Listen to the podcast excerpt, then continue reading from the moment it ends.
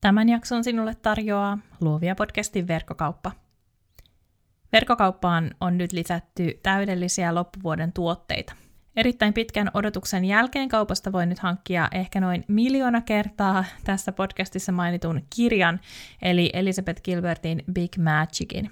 Tämä on täydellinen joululahja itselle tai ystävälle ja totta kai se toimitetaan henkilökohtaisen tsemppiviestin ja suklaan kanssa sinulle. Toinen juuri loppuvuoteen sopiva tuote on Studio Metsän seinäkalenteri vuodelle 2021.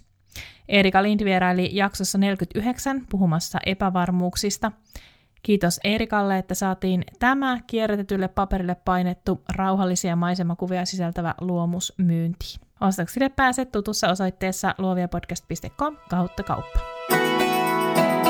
Kuuntelet Luovia podcastin jaksoa 122.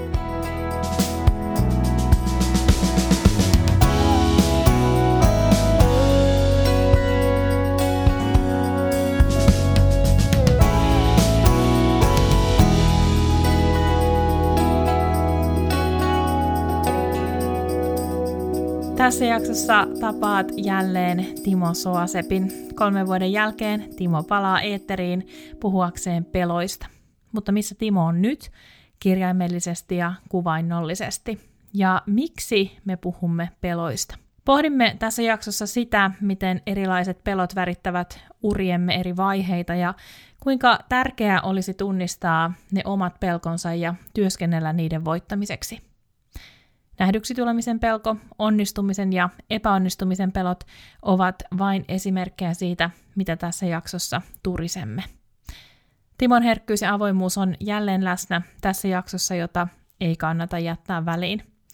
Muista käydä katsomassa jaksomuistiinpanoista jaksoreferaatti ja kaipaamasi linkit. Kuuntele myös tuo Timon aiempi jakso numero kaksi. Nyt jaksoon. Tervetuloa Luovia podcastiin Timo Soasep. Kiitos Nani. Mua naurattaa, koska siis äh, mä kuuntelin ton sun edellisen vierailun. Sait siis vieraana jaksossa kaksi, eli Luovia podcastin historian toisessa jaksossa vuonna 2017 äh, loppuvuodesta, tai siis joskus alkusyksystä. Ja mua naurattaa, mä siinäkin aloitan vähän niin kuin mun äänestä kuuluu, että mua niin kuin naurattaa sanoa se tervetuloa luovia podcastia. Se johtuu siitä, että mä muistan, että me naurettiin ennen, kun me aloitettiin toi tallennus. Ja nythän tässä kävi ihan sama juttu, että me vaan nauretaan. Kyllä. Uh, mutta tota, ja musta on niin mahtavaa, mä kuuntelin tänään ennen tätä, mä kuuntelin sen niin kuin alkupätkän, että mä niin kuin kuulin, että, että miten mä oon esitellyt sut, ja, ja sitten mä kuulin siinä, niin kuin, että mitä, uh, mit, mitä niin kuin oot mitä sä oot siinä niinku haastellut, ja sitten siinä oli vaan silleen, että et, oi kun jännittää, ja nyt, nytkin me oltiin silleen, että molempiin jännittää, vaikka me niinku ollaan tunnettu kolme vuotta pidempään niinku toisemme.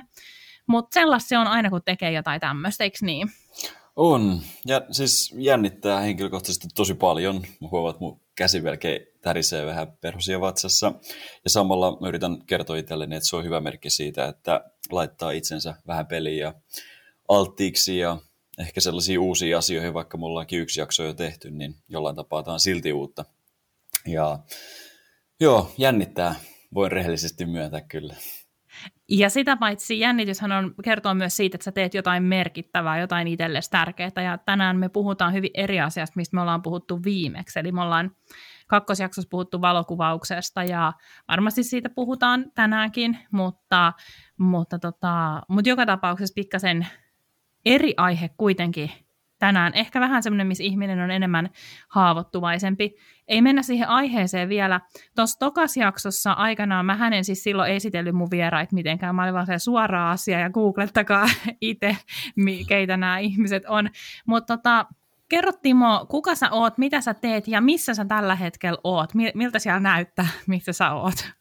Lähdetään siitä, tota, öö, no okei, aloitetaan siitä, missä mä oon. Ehkä se kertoo musta ihmisenä just sen verran, mikä voisi kuvitella minun olevan. Tällä hetkellä mä oon mun olohuoneen lattialla. Muistatteko, kun Skidina rakennettiin tota, sellaisia majoja tuoleista ja vilteistä ja peitoista ja tyynyistä ja sitten siellä mentiin joka puolelta ja sitten oli reittejä ulos eri tavalla ja mä istun ihan samanlaisessa tällä hetkellä. Mä istun tota, kahden tuolin välissä sitten siinä on viltti ympärillä ja tässä on läppäri mun edessä ja ja täällä mä yritin jotenkin rakentaa sellaisen hyvän ääni eristetyn paikan, mutta se jotenkin muistutti kuitenkin mua tästä lapsuudesta ja siitä, että miten oltiin luovia ja miten tehtiin. Ja mun mielestä se oli tosi makeata tehdä tämä, eikä vain etsiä joku studiopaikka tai varata Oodista joku hiljainen paikka, vaan yrittää tehdä se tähän näin. Ja sullahan on siellä myös vähän evästä mukana, niin kuin kunnon majan rakennukseen kuuluu. Ei, kyllä. Yksi kahvikuppi ja yksi vesilasi. Jos mä hörpin välillä, niin se on tuommoinen Antti Holma-tyyppinen sitten.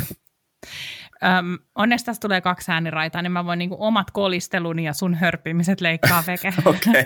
fair deal, fair deal. Mutta hei, kerro nyt, jos tässä on esimerkiksi joku ihminen, joka ei ole tajunnut mm. googlettaa sua, ja joka on nyt niinku kolme vuotta ollut ihan silleen, että vitsi mä oon jäänyt kellaan, että kuka se Timo Soasep oikeasti on, mm. niin kerro, kuka sä oot ja mitä sä teet? Se sitä kysymyksen, Juho, toi, toi on yksi vaikeimmista kysymyksistä mitä ihmiselle voi mun mielestä esittää. Että kuka niin ja se voitko on. lokeroida itse Kyllä. nyt niin kuin please tässä kaikkien edessä. Kyllä, ja se on tosi tosi hankalaa, mutta öö, liittyen edelliseen postaukseen ja suuren, jonkinlaisen suuren työhön, mitä mä teen tällä hetkellä itseni kanssa, niin mä oon, mä oon tosiaan nimeltä Timo Soasep, mutta ennen kaikkea mä oon ihminen, joka tuntee, mä oon tosi herkkä, mä oon ujo, rakastava, semmoinen tietynlainen maailmantutkija, ihmettelijä, ehkä ikuinen optimisti, myös, eh, tai siis ehdottomasti sellainen, että mä näen aika paljon pelkkiä hyviä asioita ja valoa ja väriä elämässä. Ja joku päivä mä haluan voida sanoa, että mä oon semmoinen pelkojen taklaaja. Ja se on iso työ tällä hetkellä, mitä mä teen, että mä pääsen siihen pisteeseen, että mä pystyn taklaamaan niitä. Ja se on hurjan iso työ ollut, mutta totta kai kaiken lisäksi mä oon paljon muuta. Mutta nämä on sellaiset isot, tärkeät löydöt, mitä mä oon itseni kanssa tehnyt viime aikoina. Ja toki valokuvaan harrastan paljon urheilua ja mä oon tosi semmoinen jotenkin, pidän itseäni monipuolisena eläjänä, eli en, en missään nimessä voi lokeroida itseäni, että olen hyvin filosofinen ja ajattelen asioita syvällisesti, mutta samalla katson joka sunnuntai formuloita ja hiihtoa ja muut, mut saa kyllä helposti mukaan kaiken näköiseen temmellykseen. Et... Muistatko missä vaiheessa, tai muistatko mikä elämäntilanne sulla oli tuolla 2017? Kolme vuotta sitten. Tota... Olitko silloin just palannut Ausseista? Ei, mä tota, olin menossa sinne vasta. Okei, no mutta sä olit Joo. kuitenkin työn touhussa, sä Kyllä. kuvasit paljon häitä ja ehkä profiloiduit ennen kaikkea sen niin kuin ja Timon kautta monille, Joo. luulen. Onko reilu sanoa näin? On, koska mä profiloin sen myös itselleni. Niin. Miten sä ajattelet, että, että missä, missä mennään nyt ja mitä niin kuin sun, sun nimenomaan tälle – uralle kuuluu ja onko jotkut asiat muuttunut ja miten? On, paljon. Paljon on muuttunut. Tota, hääkuvaukseen, se ajatushan siitä aluperin lähti joskus 2013 lukiessani Jack Arjaksen kirjan, jossa hän, hän vastaa kysymyksiin, se on questions and answers, ja tota, hän siinä neuvoo valokuvaajia profiloitumaan johonkin tiettyyn valokuvauksen alalajiin ja olkoon siinä tosi hyvä. Ja mä ehdottomasti edelleen, edelleen tota puolan tätä myös, mutta myös samalla sitten kun se on tavallaan tietotapaa käyty se unelma ja tarina, niin sitten täytyy olla rohkeutta myös tavallaan rikkoa se boksi ja lähteä ulos siitä, silti tehdä sitä. Et sehän siinä on mielenkiintoista, että mä haluan profiloitua missään nimessä hääkuvaajaksi, vaan mä haluan profiloitua mun elämässä tietyllä tapaa ehkä puolet ammatin puolesta valokuvaajaksi, joka kuvaa häissä, joka dokumentoi elämää tai dokumentoi maailmaa niin kuin mä näen sen. Olkoon sitten keikka, kuvaus, olkoon sitten ää, omat projektit tai mikä ikinä, mutta se on itse asiassa lähtö, lähtö on tästä minusta sisimmestä itsestäni, että mikä se on. Ja sen takia on vaikea nykyä, nykypäivänä, tai ainakaan itselläni profiloida itseäni mihinkään, koska on niin monipuolinen ja kiinnostava katsomus elämää kohtaa, että välillä se on vähän hankalakin sitten, kun ei ole semmoista selvää, selvää suuntaa, mitä mä sitten toki jossain vaiheessa tässä tulen rakentamaan, kunhan teen tämän suuremman työn ensin tässä. Niin kärsivällisyyttä se vaatii äärettömän paljon. Ja valokuvaaja olen ehdottomasti edelleen, ja valoku- valokuvaan oman elämää, omaa elämääni ja dokumentoin, ja, ja, ja se on ehkä kuitenkin se tärkein työ sitten. Mä muistan, kun mä tuossa sun, tai totta kai mä muistan, koska mä vasta, vasta hittalainen kuuntelin sen niin kuin kymmenen minuuttia sitten, mutta siis tota, mä siinä sun äm, edellisen jakson siinä alussa mä sanoin, että mun mielestä sä oot luova ero. Ja, ja tietysti tämä ei ole muuttunut. Siis mä edelleen joka kerta, kun sä julkaiset jotain, niin mä oon, mä oon niin kuin se, että ei, ei, ei, oikeasti, että mä, et siis, mä en ole mitään. Että siis oikeasti kattokaa, että mistä niin kuin voi saada tämmöisenkin idean. Että siis ainakin mun mielestä um, sun ilmaisusta on tullut hurjan, niin kuin hurjan vahvaa ja semmoista itseään kannattelevaa. Ja sitä on niin kuin aivan äärettömän ihana seurata, miten jotenkin uskollisena sä luot uutta matskua, todellakin niin kuin itsestäsi lähtöisin olevaa matskua. Okei, no niin, sä saat mut kyyneliin myös. Erittäin wow. Yes, kymmenen minuuttia mennyt ja nyt me jo itketään ekaan kerran. Mä palaan vielä, vielä tuohon, mitä sanoit ihan alun perin ja haluan ilmaista, että kuinka kiitollinen mä oon sun sanoista, koska ne on, ne on tosi jollain tapaa tärkeitä ja kun sä teet paljon duunia yksin, niin sä et kuule niitä. Niin sä, ainoakin, että sä voit kuulla, ne on sulta iteltä tai multa iteltä, mutta se hän ei, mä pyrin siihen, että hän tulee olemaan mulle mukava, eli tämä mun sisäinen ääni, joka keskustelee mulle, että hei hyvä Timo, hyvin tsempattu ja hyvin, hyvin tehty duuni. Mutta sitten tota, totta kai sitä tuntuu, että jollain tapaa kaipaa myös, että kuulee se ulkopuolelle. Tulee semmoisia onnistumisen tunteita ja sen takia toi oli, tosi, toi oli mulle tosi tärkeä. Ja kiitos paljon. Ja on, työ on muuttunut. Kovasti mä oon myös hangannut sitä vastaan, että se ei muuttuisi, mutta mä en voi sille mitään, koska elämä kuuluu muuttua ja mennä eteenpäin. Ja se ei missään nimessä, niin kuin, ne edelliset jutut ei lähde musta, mutta ne on, niin kuin, ne on jo mennyttä. Ja täytyy suunnata katse eteenpäin ja luoda tästä suuresta tragediasta, mikä ehkä tietty, tietty tapaa tässä kahden vuoden aikana on omassa elämässä tapahtunut ja koettu, niin luoda jotain uutta. Ja tämä on vähän niin kuin uusi minä syn, syntymässä jossain siemenestä ja idusta tai mistä ikinä puhkee kukkaa ehkä jossain vaiheessa. Tämä varmasti tietyllä tapaa omassa elämässä onkin jo puhunut kukkaa. Ja se on ihanaa, jos se, mä saan sen näkymään valokuvauksessa ja taiteessa. Ja ja, ja, mutta mä huomaan, että mä otan myös vähän etäisyyttä myös siihen ja annan itseni kasvaa sen valokuvauksen ulkopuolella, mikä sitten ehkä loppupeleissä kuitenkin palkitsee ja haluan uskoa siihen, että kärsivällisyys on tässäkin se juju. Ja mä uskon, että kukaan ihminen uh, kehittyy omassa ammatissaan ilman, että myös kehittää jatkuvasti omaa itseään ja tutkii itseään ja omaa identiteettiään. Se se tuntuu hyvin irralliselta tavalta työ, tehdä työtä, että et, et jotenkin se, etenkin taide, että se olisi jotenkin musta hyvin irrallinen asia, mitä mä vaan teen ja toistan. Ja eihän se silleen voi, eihän sitä kasvua voi tapahtuukaan. Ei voikaan. Ja sen takia, sen takia siinäkin oli varmasti turhautumista, kun tuntuu, että toistaa itseään. Ja yhtäkkiä jotenkin elämä tuntuu harvalta ja tasaiselta ja mikä mennyt eteenpäin. Yhtäkkiä huomasin, että mulla ei vaan mitään sanottavaa enää mun taiteella ja mun valokuvilla, niin nyt on löytynyt sanottavaa ja sitä työstetään et- eteenpäin ja sitten katsotaan, mihin se vie. Tässä on hyvä nyt, kyllä.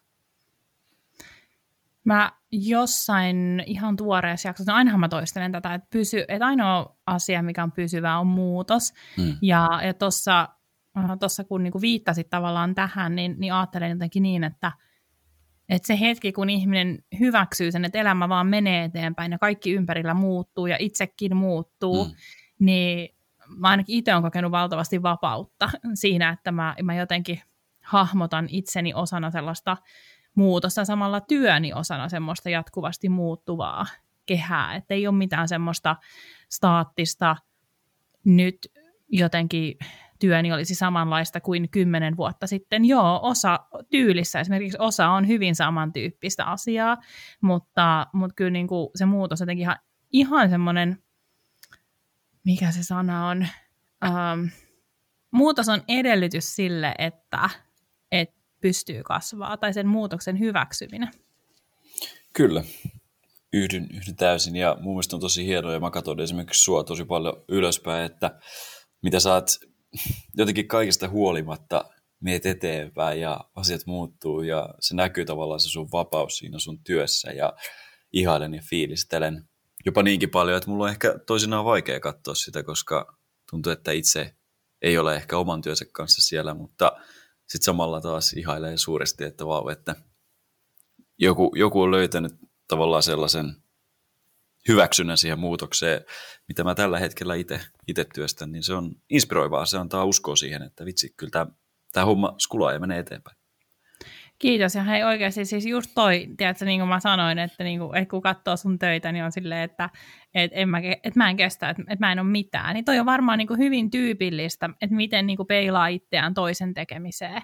Hmm. Ja, ja, ja tavallaan niin kuin vertailuhan on ihan turhaa, mutta sehän on myös väistämätöntä, kun me eletään hmm. yhteydessä muihin. Kyllä. Ja, ja ammennetaan muista paljon. No joo, ettei tämä nyt menisi tämmöiseksi niin kuin kilpakehumiseksi, koska sitähän tässä nyt voisi niin kuin, Sitä tavallaan voi niin kuin, koko, niin koko Kyllä. jakso vaan Kyllä. sitä ja ihmiset kelaa jo eteenpäin ihan niin kuin stressis.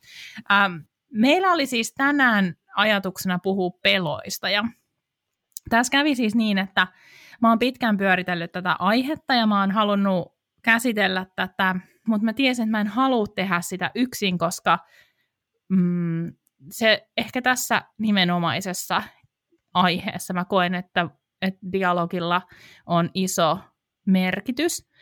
Ja sitten niin, sit mä just olin tätä pohtinut ja ajatellut, että mun pitää laittaa, laittaa sulle viestiä ja sitten sä laitoit Instagram-julkaisun just vähän tästä aiheesta ja sitten mä vaan, no niin, tämä on vaan niin, kuin niin tähtiin kirjoitettu. Ja sitten mä ajattelin, että no hei hitto, nyt jos Timppa ei suostukaan, hän onkin vaan silleen, äh, mä oon ollut jo kerran vieränä, en mä halua tästä puhua julkisesti, niin äh, mä en tiedä mitä mä teen, mutta onneksi sä sanoit kyllä.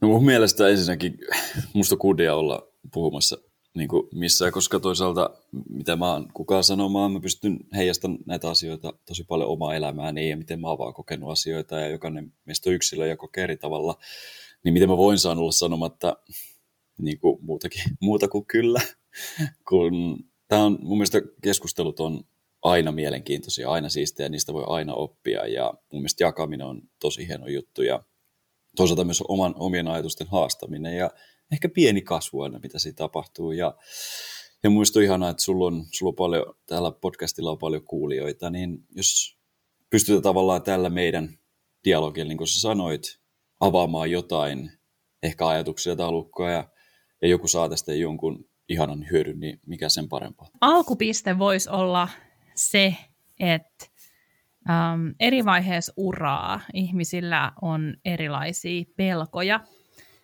jos sä muistat ihan, muistelet ihan niitä sun ensimmäisiä, sä et vielä oikeastaan ehkä ollut päästänyt sun ää, taiteilijuuttasi valloille ja ehkä niin kuin, äm, tuonut sitä koko maailman tietoon, niin muistatko sitä, että millaisia pelkoja siellä oli siellä ihan alkutaipaleella? Siellä tota, kun palaan, jos puhutaan vaikka niin kuin valokuvauksesta, ei hääkuvauksesta, vaan valokuvauksesta – siellä oli semmoinen nuori, nuori 16-vuotias, aika viaton, tai omasta mielestä viaton ja jollain tapaa intoa uhkuva nuori miehen alku, joka teki, teki tavallaan tai valokuvasi puhtaasti ilosta ja rakkaudesta siihen itse valokuvaa kohden. Ja nämä pelot alkoi tulee vasta siinä vaiheessa vastaan, kun tästä piti jotenkin, tai tästä tuli ammatti ja tästä tuli jollain tapaa semmoinen, että no miten mä maksan laskut ja miten mä teen sitä ja miten, miten mä onnistun valokuvana, saanko mä tämän jälkeen duunia, miten ihmiset ajattelee musta, mitä ne ty- tykkääkö ne mun työstä. Niin ne astu kuvioon itse asiassa aika paljon myöhemmin vasta, ei edes siinä tavallaan uran alussa, vaan kun olin niin nuori, jollain tapaa naivi, minkä mä haluan edelleen pitää itsessäni, ja uskon sellaiseen hyvään, niin, mutta sen päälle tuli tosi paljon pelkoja ja sellaisia esteitä, mit, mitä piti vähän niin kuin taklata koko ajan. Se oli hyvin myös energiavievää ja se esti paljon asioita tekemästä. Ja sitä hävisi semmoinen tietyn tyyppinen keveys rakkaudesta lajiin meininki, koska ehkä sitten alkoi alko se vertaus ja alkoi se, että mitä jos mä en riitä.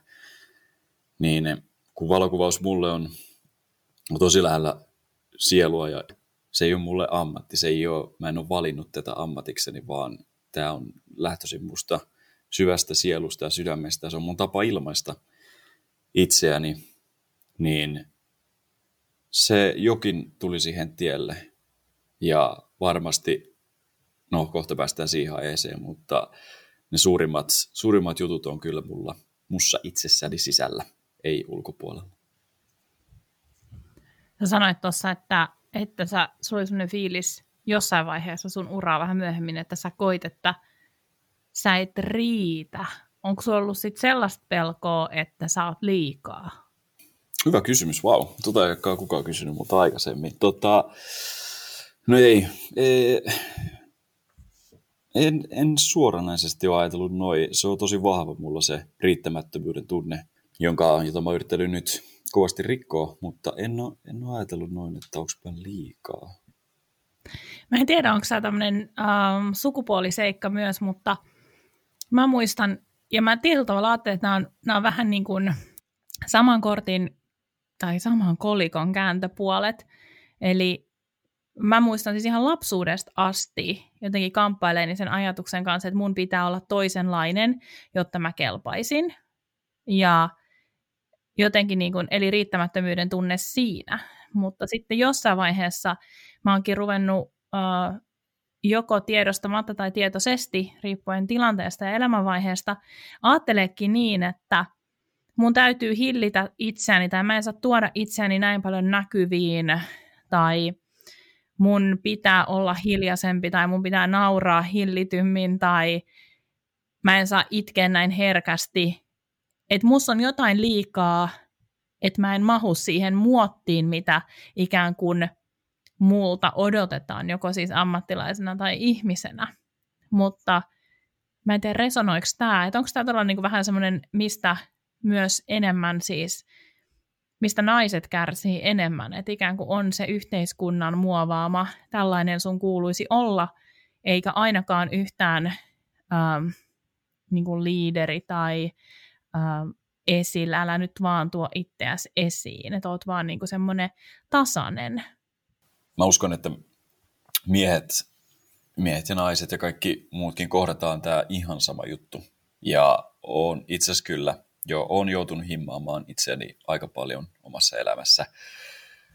Niin parisuhteessa kuin omassa, jotenkin omassakin kuplassa ja pääsisällä ja yhteisössä ja, ja, ja tota, yhteiskunnassa. Ja, ja sehän tekee sitten jotenkin hankalan, että ei pystykään olemaan oma itsensä, valoisa, eloisa, joskus myös ujo ja herkkä. Ja niin kuin, että olisikin, olisikin niitä kaikkia, vaan vähän eri tilanteisiin, vähän fiiliksen mukaan että joutuu, joutuu tekemään työtä sen eteen kyllä, että joutuu hyväksymään tai pääsee hyväksymään myös nämä. Et joskus mä tykkään olla esillä ja liideri ja vitsi, tykkään viedä omaa juttuni eteenpäin ja uskon siihen juttuun ja, ja, ja jotenkin, en tiedä onko se kasvatuksesta tai jostain historiasta jäänyt sillä, että nöyränä eteenpäin, mutta ei, ei nöyryys ole sitä, että ei päästä itseään niin kuin valloille, vaan se on jo jotain, jotain ihan muuta, niin sen takia onkin mun mielestä tärkeää, että tekee duunin sen eteen, että uskaltaa olla täysin oma itsensä eloisa ja valoisa ja, tai ujo herkkä, tai niitä molempia. Niin, ehkä sitä enemmän itse jotenkin nimenomaan pelkää sitä, että ihmisten käsitys minusta muuttuu, hmm. kun ei ehkä vaan jotenkin omassa elämässä ja tunneelämässään löydä sitä tasapainoa aina. Kyllä koska mä koen olevani myös tosi herkkä ja tuntevani hyvin vahvasti ja välillä aivan liian vahvasti mm. asiat, jolloin totta kai eri tilanteissa musta näkyy eri puolia ja eri tilanteissa mun työ näyttäytyy hyvin erilaisena. Mm. No mutta muistat sä sitten sun uran alkuvaiheessa, vertaat sun uran ihan alkua ja, ja tätä nykyhetkeä, ja. niin millä tavalla ne pelot on muuttunut? ihan uran alkuvaihe ja tämä hetki, niin mähän olen tehnyt tosi paljon töitä sen eteen, että mä pääsen takaisin sinne alkuhetkeen, että on sellaista, se on, sisä, se on sisäisesti lähtöisin musta ilman sen suurempia tota, pelkotiloja, koska se jonkinlainen innokkuus ja viattomuus ja naivius vei tavallaan niiden pelkojen yli. Tai en mä edes ajatella niitä pelkoja, oli vaan, oli vaan jotenkin valokuvaus ja oli, oli siisti elävää ja ihanaa ja kaikkea. Ja jossain vaiheessa ne vaan rakentui mulle, niin vähän nyt yritän taklaa ne taas pois. niin tämä vähän niin kuin, niin, ei ne, ei ne, niin kuin, ei ne ole muuttunut. Tuo keskivaihe oli vaan sellainen, missä ne alkoi kasautua ja nyt vedäänkin taas toiseen suuntaan, että yritetään tietyllä tapaa rikkoa niitä ja tai kohdata ne. Ja sehän tekee tästä elämästä mielenkiintoisen ja elämisen arvoisen ja haastavan. Mitä sä luulet, minkä takia siinä keskivaiheella niitä pelkoja tuli, mitä sä tuossa aiemmin mainitsit, just sen nähdyksi tulemisen pelko, että sulla tuli se selvästi niin kuin myöhemmin kuin vaikka mä itse näen, että se on ollut mulla silloin, kun mä oon vaihtanut alaa, niin se on ollut mm. jotenkin, että nyt kaikki näkee, että mä teen jotain tällaistakin. Mutta mit, mitä sä luulet, että minkä takia ne tuli sulla vasta myöhemmin? Siihen, siihen tota, puhtaan, puhtaasti rakkaudesta tekemisen tielle tai sen päälle tuli ego. Ja silloin kun siihen tulee tota ego, niin silloin siitä katoaa tota, se syvin ja jaloin ja sellainen, että haluan tehdä tämän, tätä niin kuin ensinnäkin jo itselleni, koska ilmaisen itseäni, mutta myös tavallaan muille puhtaasta ilosta ja semmoista hyvästä fiiliksestä, niin sitten siihen kasvoikin sellainen menestymisen halu ja kunnianhimo ja jonkinlainen ää, kuva itsestäni, minkä mä rakensin mun päähän. Ja sitten oli pelko, että entä jos se murtuukin tai mä, mähän en voi olla tota tai tota, koska tällaisen kuvan ja tarinan mä oon rakentanut itsestäni. Niin siellä, oli, siellä on järkyttävä määrä ollut sellaisia pelkoja, mutta se on edellä, tai niin kuin painotin jo aikaisemmin, että se on lähtöisin musta itsestä, ei se ole ulkopuolelta tullut. Onko se ollut jotenkin semmoista, että se on enemmän liittynyt epävarmuuteen tai johonkin kuitenkin, kuin että sitten, miten sä itse koet sen?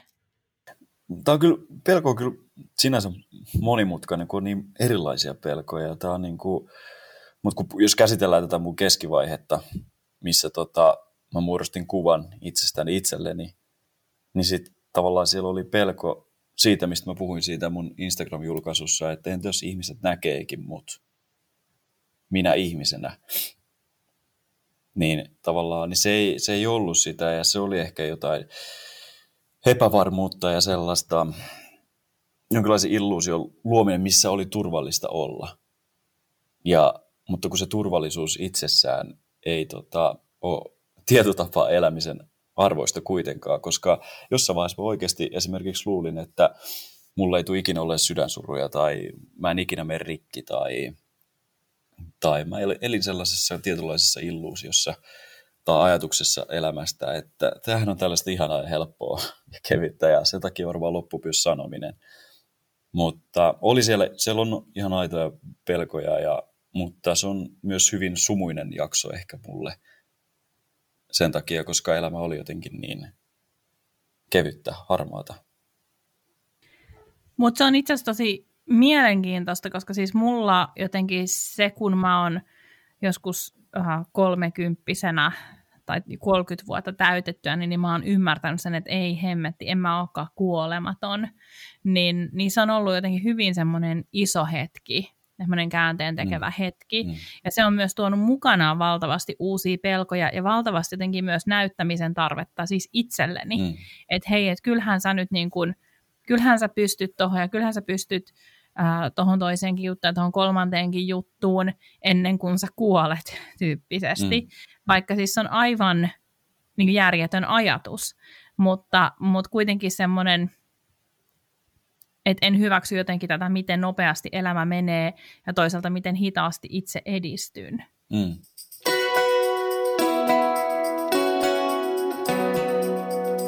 No tästä me päästään mun mielestä epäonnistumisen ja onnistumisen pelkoon jotenkin ainakin muka sujuvasti.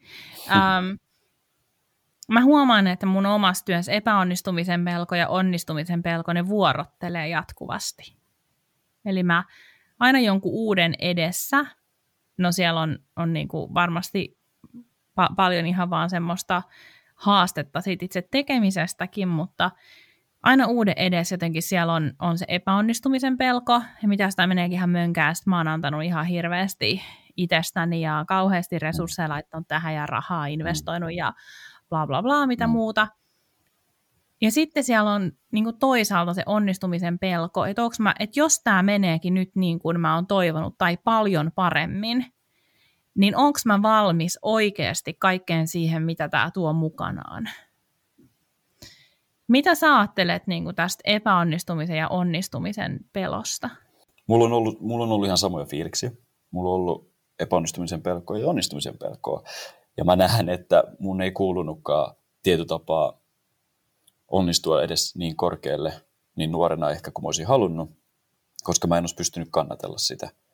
Se olisi ollut jollain tapaa mun mielestä ehkä väärin tai se olisi vaikuttanut mun elämään loppupeleissä negatiivisesti.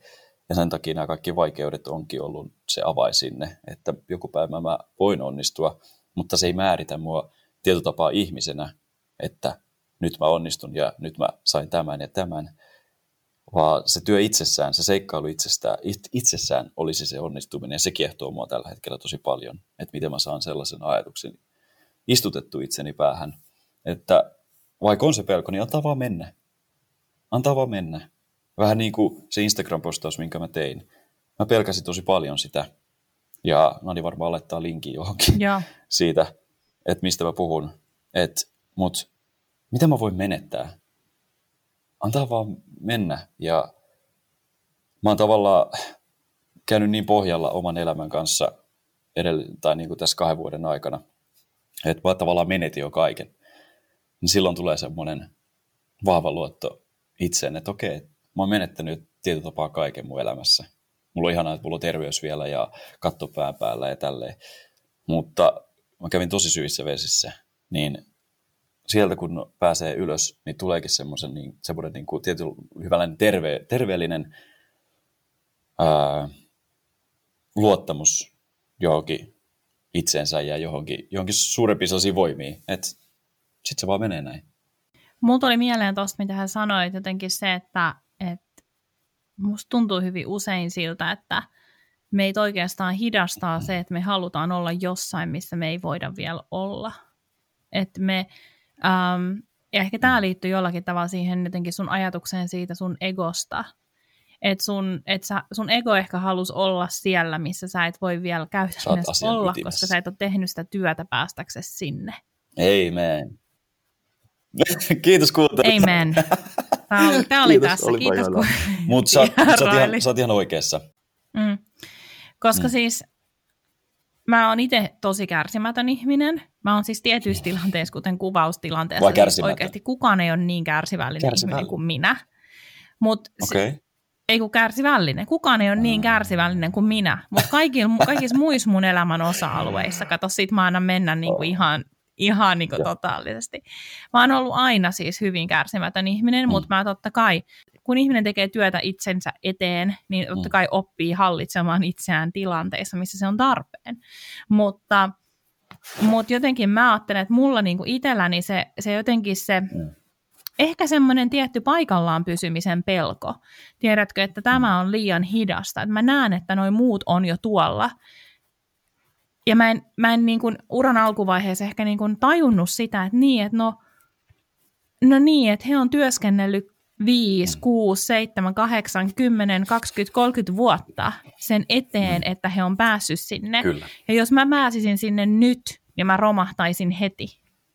Mä en pystyisi käsittelemään niitä tehtäviä, tunteita, ää, tunnettuutta, mitä ikinä se sit pitääkään sisällään. Mulla ei olisi mitään välineitä, tai mulla olisi vain liian vähän välineitä käsitellä sitä, jos mä pääsisin sinne ilman, että mä teen sen työn. Kyllä.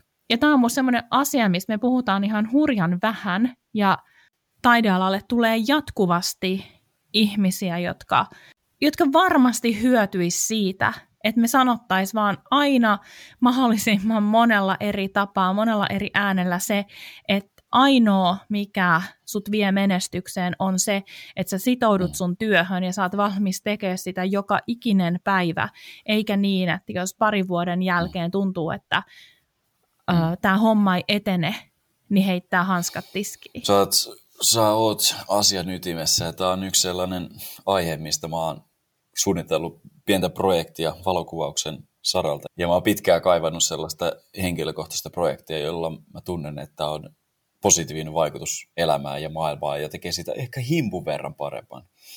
Ja tämä, on, tämä, tämä liippaa tosi läheltä sitä. Ja ilman, ilman näitä vaikeuksia, ilman näitä pelkoja ja niiden voittamista, niin mä en olisi ikinä saanut tätä ajatusta mun päähän. Ja ei voi olla kuin kiitollinen niistä vaikeista hetkistä, jotka on kohdannut ja jotka on kohdannut mut ja ei ole päästänyt mua vähällä. Koska sehän, siitähän tässä elämässä on loppupeleissä kyse.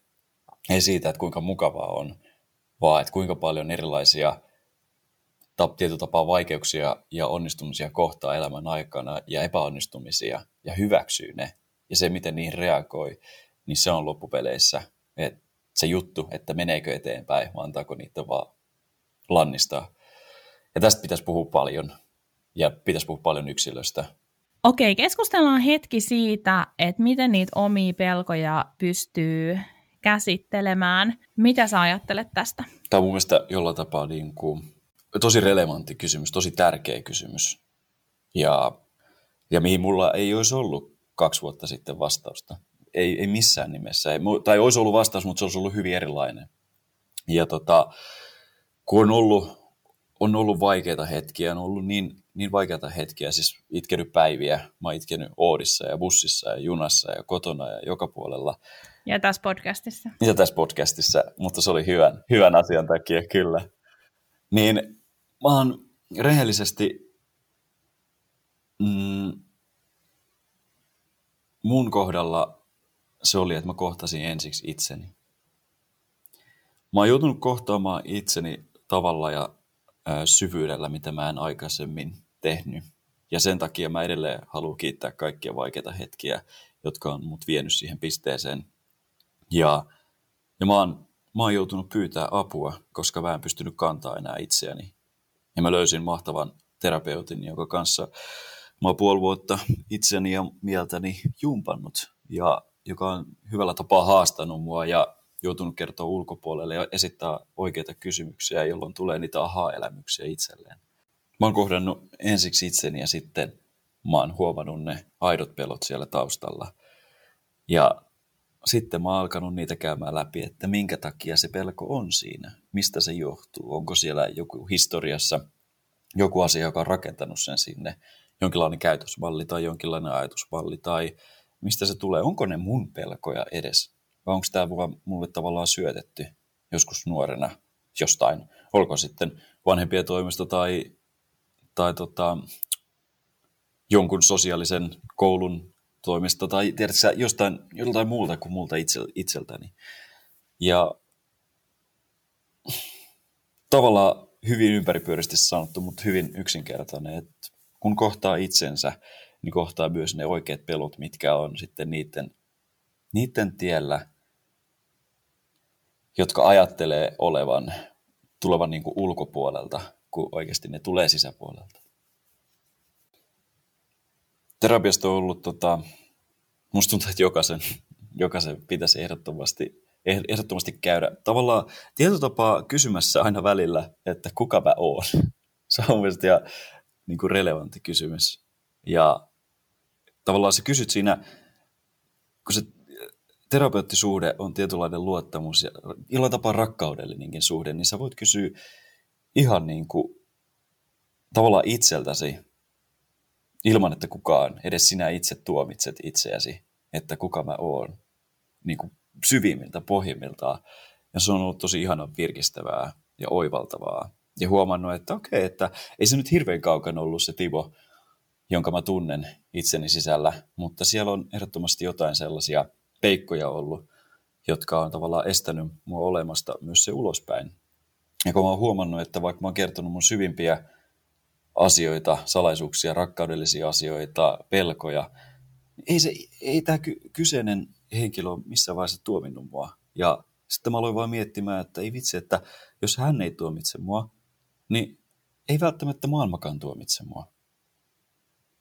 Tämä on ollut mulle suuri, yksi suurimmista oivalluksista, että vitsi, että mä voin ehkä ollakin oma itseni ilman, että mut tuomitaan. Ja jos mut tuomitaan, niin ehkä se kertoo muista enemmän kuin musta itsestäni. Niin, ja kuinka paljon useammin me itse tuomitaan itsemme, kun muita ei edes kiinnostaa meidän ei, tekemiset. Ei missään nimessä, juuri mm. tämä. Saanko mä sanoa tähän taas mun lempisanonnan? Saat. Mitä jos mä sanoisin, että... Ai, et, et saa sanoa. Anna mennä. Sitten mä, sit mä, en, sit mä sanoisin, että mä leikkaisin sen. Kerro mulle.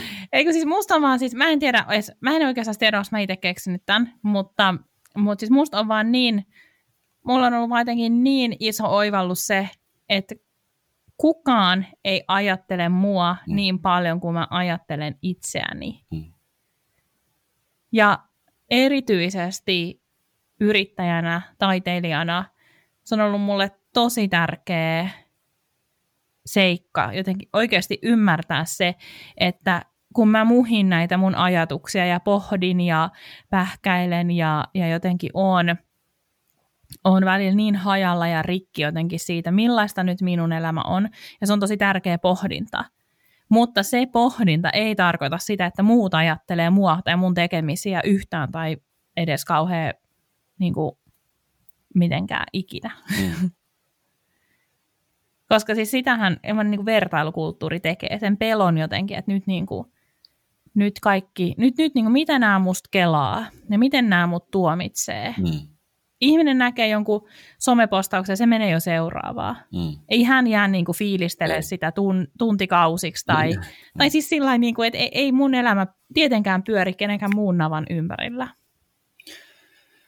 Niin, ei se kyllä pyöri. Siinä sä oot ihan oikeassa, en mä voi kuin yhtyä tuohon. Niin harmillista kuin se onkin, koska olisi se ihanaa, tiedätkö, että olisi se ihanaa, että kaikki vaan niin pohtis meitä koko ajan ja jotenkin pyörittelisi meidän asioita ja Joo, mun puolesta, mitä niin. meille kuuluu. Niin, Kyllä. ei tarvitse sitten ei tarvitse itse tehdä sitä valtavaa Joo. duunia. Ei, eikä se voisi jakaa joku kanssa. Niin. Kyllä. No mutta hei, siis mä oon samaa mieltä siinä, että, että jotenkin terapia ja samaten niin kuin, aurinkoloma marraskuussa pitäisi olla niin kuin kansalaisoikeuksia. Niin. Mutta voiko sun mielestä näitä omia pelkoja hyödyntää omassa työssään? Yksinkertaisesti kyllä voi. Mun mielestä jokainen, jokainen, jokainen asia on tietyllä tapaa mahdollisuus. Ja ää, se on joko, ne tavallaan ne pelot siinä työssä on joko sellaisia pieniä taisteluita, minkä sä voit tehdä tavallaan sun arje, arjesta sellaisen niin kuin onnistumisen sarjan. Et, otetaan yksinkertainen esimerkki. Öö, sä tapaat, sä kohtaat kadulla jonkun viehättävän daamin tai herrasmiehen, ja sä mietit, että ei vitsi, että, että vitsi tuo niin kuin, jotenkin viehättävää, ja niin kuin, sä mietit, että olisipa hienoa olla joku päivä parisuhteessa. Mä en tiedä, miten mennään tähän, mutta tässä on pointti. Niin kohtaat sun pelon ja meet puhumaan hänelle, vai jätät sä sen tavallaan pelon silleen, että no ehkä ensi kerralla. Ja jos sä kohtaat sen pelon, niin sä tavallaan voitat sen. Jos sä et kohtaa sitä pelkoa, niin se jää muhimaan sulle ja sit sua harvittaa jälkeenpäin. Mutta silläkään ei ole huono vaikutus, koska jos et sä soimaa itseäsi, koska ne loppujen lopuksi kasvattaa ne pelkojen kohtaamattomuudet sua ihmisenä niin korkealle, että kun on, tavallaan on oikea aika, niin sä tuut kohtaamaan sen pelon. Ja sä tuut, että ei vitsi, että viime kerralla se meni tuohon, että nyt mä meen. Ja sä kasvatat sen sun rohkeuden. Tai sitten sä voit käyttää sitä erilaisiin projekteihin. Sä voit, esimerkiksi mun tilanteessa, mä pystyisin valokuvata mun pelkoja. Ja sen takia mä oon valokuvannut itseäni. ja itseäni peilikautta ja miten valokuvat nyt kuvaa itseään. Se on myös hyvin hankalaa. Ja tehdä siitä projektin ja saada aikaan keskustelua sulle tärkeästä asiasta, joka saattaa olla myös muille tärkeä, niin ehdottomasti pelkoja pystyy kä- käyttämään duunissaan. Ja siinä osittain myös on tämä projekti Jyvänen, mikä mulla on mielessä. Niin se tulee rikkovaan. Mä haluan, että se tulisi rikkomaan tiettyjä tabuja, josta meidän pitäisi tässä yhteiskunnassa ja maailmassa puhua enemmän. Ja mä näen, että sillä on ehdottomasti tilausta. Ja mä haluaisin, tai jos mä saan, niin mä voisin olla semmoinen ääni, tai alusta tai joku, joku tällainen ajatus niille, jotka ei ehkä vielä ihan pysty tuomaan vaikeita asioita esille. Että mä pystyn tavallaan tukemaan ja auttamaan ja näyttämään, että se on ihan fine, tuodaan, jutellaan enemmän. Niin kyllä pelosta saa, saa työn itselleen, ihan siis kokonaisenkin, jos haluaa. Yksi semmoinen pelko, mikä on mun mielestä mielenkiintoinen ja jotenkin mulla tulee se monestakin jutusta nyt tässä mieleen, on semmoinen pelko kuin mielensä muuttamisen pelko. Ja ähm, mä en tiedä, onko se tämmöinen niin kansallinen piirre, että me, me suomalaiset ollaan, että no mä oon, nyt, mä oon nyt ruvennut tekemään tätä, niin tätä mä nyt teen eläkkeeseen asti. Vaikka on aivan ok muuttaa mieltään. Ja on ihan ok olla vannoutunut lihansyöjä tänään ja huomenna päättää toisin. Mm. Ja ihminen saa mm. muuttaa mieltä ja se kuuluu ihmisyyteen, että kun sä kasvat, niin sä saat muuttaa mieltäsi. Ihanaa, kyllä, yes. Mutta mitä sä ajattelet siitä, että, tai kysytäänpä näin, että mm. oot sä koskaan pelännyt muuttaa mieltäsi? Olen ja pelkään edelleen. Ja miksi näin on? Mikä se on se, mitä me pelätään siinä, kun me ollaankin eri mieltä itsemme kanssa tavallaan? Mehän siirrytään epämukavuusalueelle silloin. Mehän siirrytään sitä mukavasta sinne tietos, asioista, mitä me tiedetään. Me, me kohdataan, me niin kuin, joudutaan tilanteeseen, että meidän täytyy myöntyä itsellemme, että me ei kyllä tiedetäkään. Ja silloinhan alkaa seikkailu ja silloinhan alkaa semmoinen, jos sen uskaltaa ottaa vastaan. Ja rehellisesti mä oon myös paljon pohtinut, että jos mulla ei olisi tätä valokuvausta, niin mitä muuta mä tekisin ja kuka mä olisin. Ja mä, mä rohkenen rohkaista itseäni myös sanomaan, että pitää laittaa pillit pussiin, jos tuntuu siltä. Ja tämä on, tämä on mun suurin pelko myös. Kaiken muun suurimman pelon vierellä, mutta yksi suurimmista ehdottomasti se, että ja mitä jos mä laittaisinkin pillit pussiin? Kuka mä olisin? Mitä mä tekisin? Herra jästäs, mä oon niinku rakentanut kuitenkin mun identiteetin tosi vahvasti, tai rakensin varsinkin siinä keskivaiheen harmaudessa valokuvauksen ympärille. Ja hävitin tietynlaisen ihmisen itsessäni. Mä olin vaan valokuva, mä olin häävalokuva. Niin, mitä jos mä olisinkin jotain muuta tuntematonta? Ja mä otan esimerkin. Mun mielestä esimerkiksi, kun on uutisoitu siitä, että Minna Parikka laittoi pillit pussiin. Mm. Upea, upea, rohkea veto. Silloin, kun haaveet ja unelmat on muuttunut, niin uskaltaa lopettaa sen, ne vanhat haaveet. Tai ei lopettaa, ei ne, ei ne, en mä näe, että, että ehkä hän lopettaa, mutta omassa elämässäni kävisi valokuvauksen saralla niin, että mä valokuvaisin silti. Se ei olisi enää vaan työdelähde tai näyttämisen sellainen, niin kuin, että näytän valokuvaa. Mä valokuvaisin edelleen itselleni ja omaa elämääni. Mutta se, että uskaltaa sanoa myös, että nyt riittää, niin mun mielestä se on, se on tosi kunnioitettavaa mä myös on sitä mieltä, että Minna Parikka tekee rohkean vedon. Ja mä kummastelen niitä kommentteja, mitä on näkynyt jossain Facebook-ryhmissä tai jossain, mm. että no eikö nyt tälle yritykselle löytynyt ostajaa. Jos sä myyt, jo, ei, ei, ei voi niinku jotenkin sillä että joo, mä myyn tämän Minna Parikka shoes, ja sitten joku toinen ostaa tämä, sitten se on edelleen mun nimi on siellä, Voi. ja mun elämäntyö on siellä. Mm. Et jotenkin siis, Tää, mutta tämä on ehkä se ongelma myös, että niin jotenkin taidealan yrittäjyyttä, tai se, se, se on siinä niin, niin keskenään niissä sanoissa on semmoinen ristiriita, vaikka ei tietenkään tarttisi olla, mutta jotenkin siis se, että et ihmiset, rakkaat, kaikki ei ole ostettavissa. Ja ennen kaikkea kaikki ei ole monistettavissa.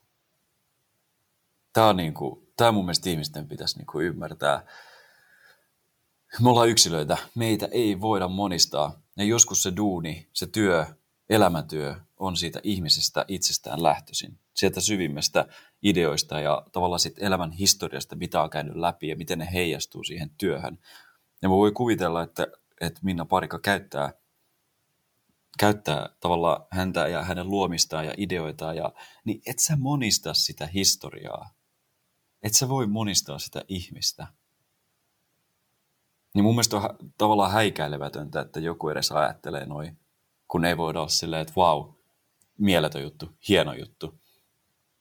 Kokonaisuus, ihmiset, kokonaisuus. Niin, mutta, mutta meillä on hyvin lyhyet perinteet taiteessa Suomessa kuitenkin, ja ne on hyvin vaatimattomat. Ja me yhdistetään ehkä taide ennen kaikkea johonkin tällaiseen maalaustaiteeseen mm. tai, tai niin kuin ylipäätänsä. Mm. Niin kuin, o, joo, jotenkin Minna Parikalle toivotamme kaikkea hyvää Ehdottomasti rohkea veto ja Kyllä. mun mielestä, tai se nousi tässä esiin, koska se oli niin pinnalla.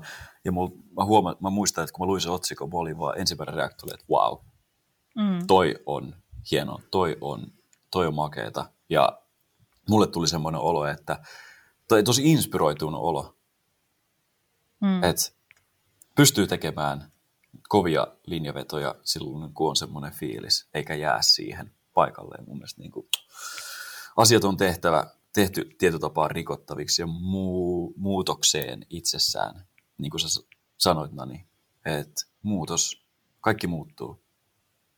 Mm. Ja jos joku luulee, että tämä kaikki, kaikki on pysyvää, niin ei, mä voin sanoa, että ei se ole niin. Tulet yllättymään ihminen, joka kuvittelet niin. Joo, ja, mm. mäkin, ja mä kuvittelin itse myös niin. Ja mä Totta kuvi... kai silloin, kun on nuoria vähän höppänä. Kyllä, että, mm. että tota, tämä on tällaista ihanaa, ja, ja kun mä puhun siitä keskivaiheen harvaudesta taas, niin se oli mulle sellaista, tämä on, tämä on nyt tätä, ja tähän tämä jää. Mm. Mutta oh, kiitos, se ei, ei tavallaan jäänyt. Ei, ei tavallaan, vaan ei jäänyt siihen. Ja se muutos on tuonut niin paljon uutta ja kasvanut, kasvattanut mua ihmisenä, mistä mä oon äärimmäisen kiitollinen. Puhuttiinko me nyt siis mielensä muuttamisen pelosta muuten? Puhuttiin, I think so. Puhuttiin, Joo. kyllä. Kun siihen liittyen jotenkin tämmöinen ajatus siitä, että onko mielensä muuttamisen pelko, nyt puhutaan tässä niin kuin mm. yrittäjyys, taide, työkon kontekstissa siitä, niin onko se jotenkin sitä, että me pelätään äh, siirtyä, niin kuin sä sanoit, epämukavuusalue. Kyllä. Ja me pelätään siirtyä niin kuin ikään kuin siitä osaamisen seuraamisesta intohimon seuraamiseen. Mm. Tai se on, totta kai se ei se varmasti ole pelkästään sitä, mm. mutta jotenkin ajattelen niin kuin omalla kohdalla niin, että kun luopuminenhan on hirveän raskasta. Ja se, että päättää, että nyt niin kuin, vaikea laittaa spillei pussiin, mutta vaikka se, että siis vaikka mä oon sanonut monta kertaa, että se on ollut hyvä päätös lopettaa hääkuvausten tekeminen mm. tai lopettaa lapsikuvausten tekeminen, niin ei se silti tarkoita sitä, ettenkö mä olisi niin kuin vierittänyt kyyneliä jotenkin sen päätöksen äärellä. Mm. Koska mä tavallaan myös silloin luovut, tai luovun niistä ihmisistä, joiden on mahdollista tulla mun elämään ja niistä kokemuksista, joiden on mm. mahdollista tulla mun elämään ja, jää, ja ne jää kokematta. Mutta se varsinainen pelkohan on ehkä kuitenkin sit sitä, että mä oon menossa jotain sellaista kohti, joka on niin, jonka mä koen jotenkin niin tärkeäksi osaksi mua, että mä en voi jättää sitä tekemättä. Mm. Mutta sitten kuitenkin sen tekeminen pelottaa, koska A, mä en tiedä tuleeko sit tarpeeksi fyrkkaa, mm. ja B, mä en tiedä, onko ne saappaat mulle liian isot. Mm. Et vähän niin kuin kuvittelenko mä vaan itsestäni, että tohon mä pystyn. Mm. Saat sä kiittää tästä ajatuksesta? Öö, saan. Mutta just se, minkä kanssa kamppailet, on, että tule, meneekö se tavallaan syy sen seuraavuksen yli? Saat sä kiinni? Eli käytännössä se syy, mikä on susta sisäinen motivaatio, joku sellainen ääni huutaa sun nimeä siellä ilman, että sä tiedät sitä seurausta. Mm. Tästä tullaan just siihen, että anna mennä. Koska seikkailu alkaa siitä. Ja seikkailuhan tämä elämä on. Ja niin eihän mitään voi tehdä, jos, jos vaan jatkuvasti antaa peloilleen vallan. Eihän mitään, eihän, se on on ihan toimintakyvytön silloin. Niin. Mä huomaan, että, että mulle tulee semmoisia niin masentuneisuuden piirteitä tai, tai jotain. En mä, en mä niin hakemalla hae dopamiinia tai jotain sellaista, että nyt mä kohtaan pelkoni, mutta okei, okay, kaksi isoa pelkoa. Tai yksi iso pelko, minkä mä kohtasin Singaporessa 2017. Hyppäsin benji-hypyn. Ja, ja se, kun sun kroppa, sä oot siinä rajalla, että sun pitäisi hypätä alas, ja sun kroppa ja mieli sanoo, että ei tässä ole mitään järkeä. Minkä takia, tää, minkä takia mun pitäisi tästä hypätä tonne alas? ja sä näet sinne kaukaisuuteen sä näet sinne alas, älkää katso ikinä alas, kattokaa horisonttiin. Niin mietit, että ei, ei, sun kaikki on vastoin ja sä meet sen yli. Sä, sä koet, että tämä on tehtävä ja sä teet sen ja sä hyppäät. Niin se voit, semmoinen voittamat, voittamisen ja voittamattomuuden fiilis, oliko se oikea sana? Siis käytännössä, että susta tulee voittamaton, kukaan ei voi voittaa sua, koska se, on, se oli niin hieno tunne, että sä teit sen. Niin se, se kantaa pitkälle, se, sä opit paljon uutta. Niin siinä, tässä samassa tava, samalla tavalla, että kun sä, sulla on se muutos edessä, ja on se varma, mitä sä tiedät, mihin sä voisit rakentaa sellaisen jonkinlaisen oman pienen imperiumin. Mutta sitten on myös se tuntematon, jossa on tuntematon seikkailu, jossa sä et tiedä yhtään, ketä sä tulet kohtaa, sä et yht, tiedä yhtään, mitä tulee tapahtumaan. Mutta se, se syy tavallaan sun sisällä ylittää sen, niin silloin, se on, silloin, silloin sinne pitää mennä. Ja usko siihen tavallaan just siihen sisäiseen ääneen, että vitsi, että tuolla se, tuolla se on ja sinne mun täytyy mennä arvostelematta ja tuomitsematta. Mä voisin vaan niin jatkaa tästä peloista puhumista nyt niin kuin varmaan koko loppupäivän. Mutta Timo, mä haluaisin kyllä vielä kuulla sulta, että mitä sä toivot sun tulevaisuudelta ja mitä sä ehkä haluat muuttaa? Mä haluan, mä haluan uskaltaa.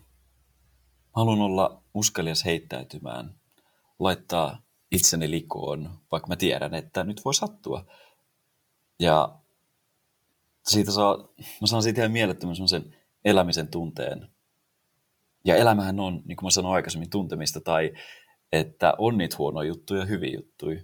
Ja sitten molemmat ja tietyllä tapaa täysiä. Ja, ja mä toivon, että mä, on, mä kohtaan pelkoja ja, ja kohtaan ne avoimin mielin ja luottavaisin mielin, että mitä ikinä tämä meneekään, niin se elämä menee siitäkin eteenpäin. Ja jotenkin semmoinen, ja sitä kautta löytää semmoinen niin kuin rauha ja flow mun sisällä, mikä sitten kantaa, minne ikinä sen kuuluukaan kantaa.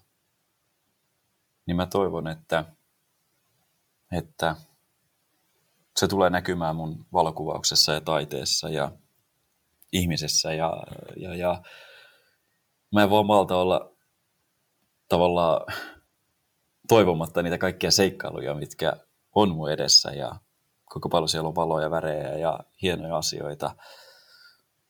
Mutta mä tunnistan myös, että, että mä toivon, että mä tavallaan teen tämän työn itseni kanssa ensiksi ja samalla ei ne pois sulle toisiaan ja samalla menen eteenpäin. Niin se onkin. Ja tämä on muutos tällä hetkellä. Ja pelottavin tässä onkin se, kuinka paljon tämä ottaa aikaa, kun kaikki puut tuntuu, että menee eteenpäin ja luottaa siihen, että tämä on se mun matka ja tämä on se mun polku ja työ, mitä mä teen nyt ja tämä on niin paljon tärkeämpi kuin se, mitä mä voisin tehdä tuolla. Tässä just nyt on tosi hyvä.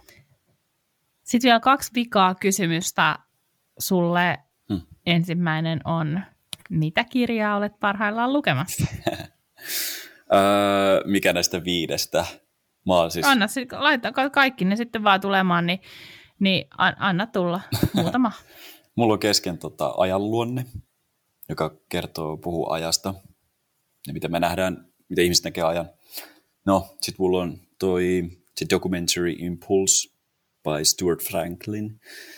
Se käsittelee, että miksi meillä on kova halu ja tahto dokumentoida elävää taiteeseen ja, ja se lähtee ihan sieltä kallio luolamaalauksista, että minkä takia me ollaan jätetty meidän jälki.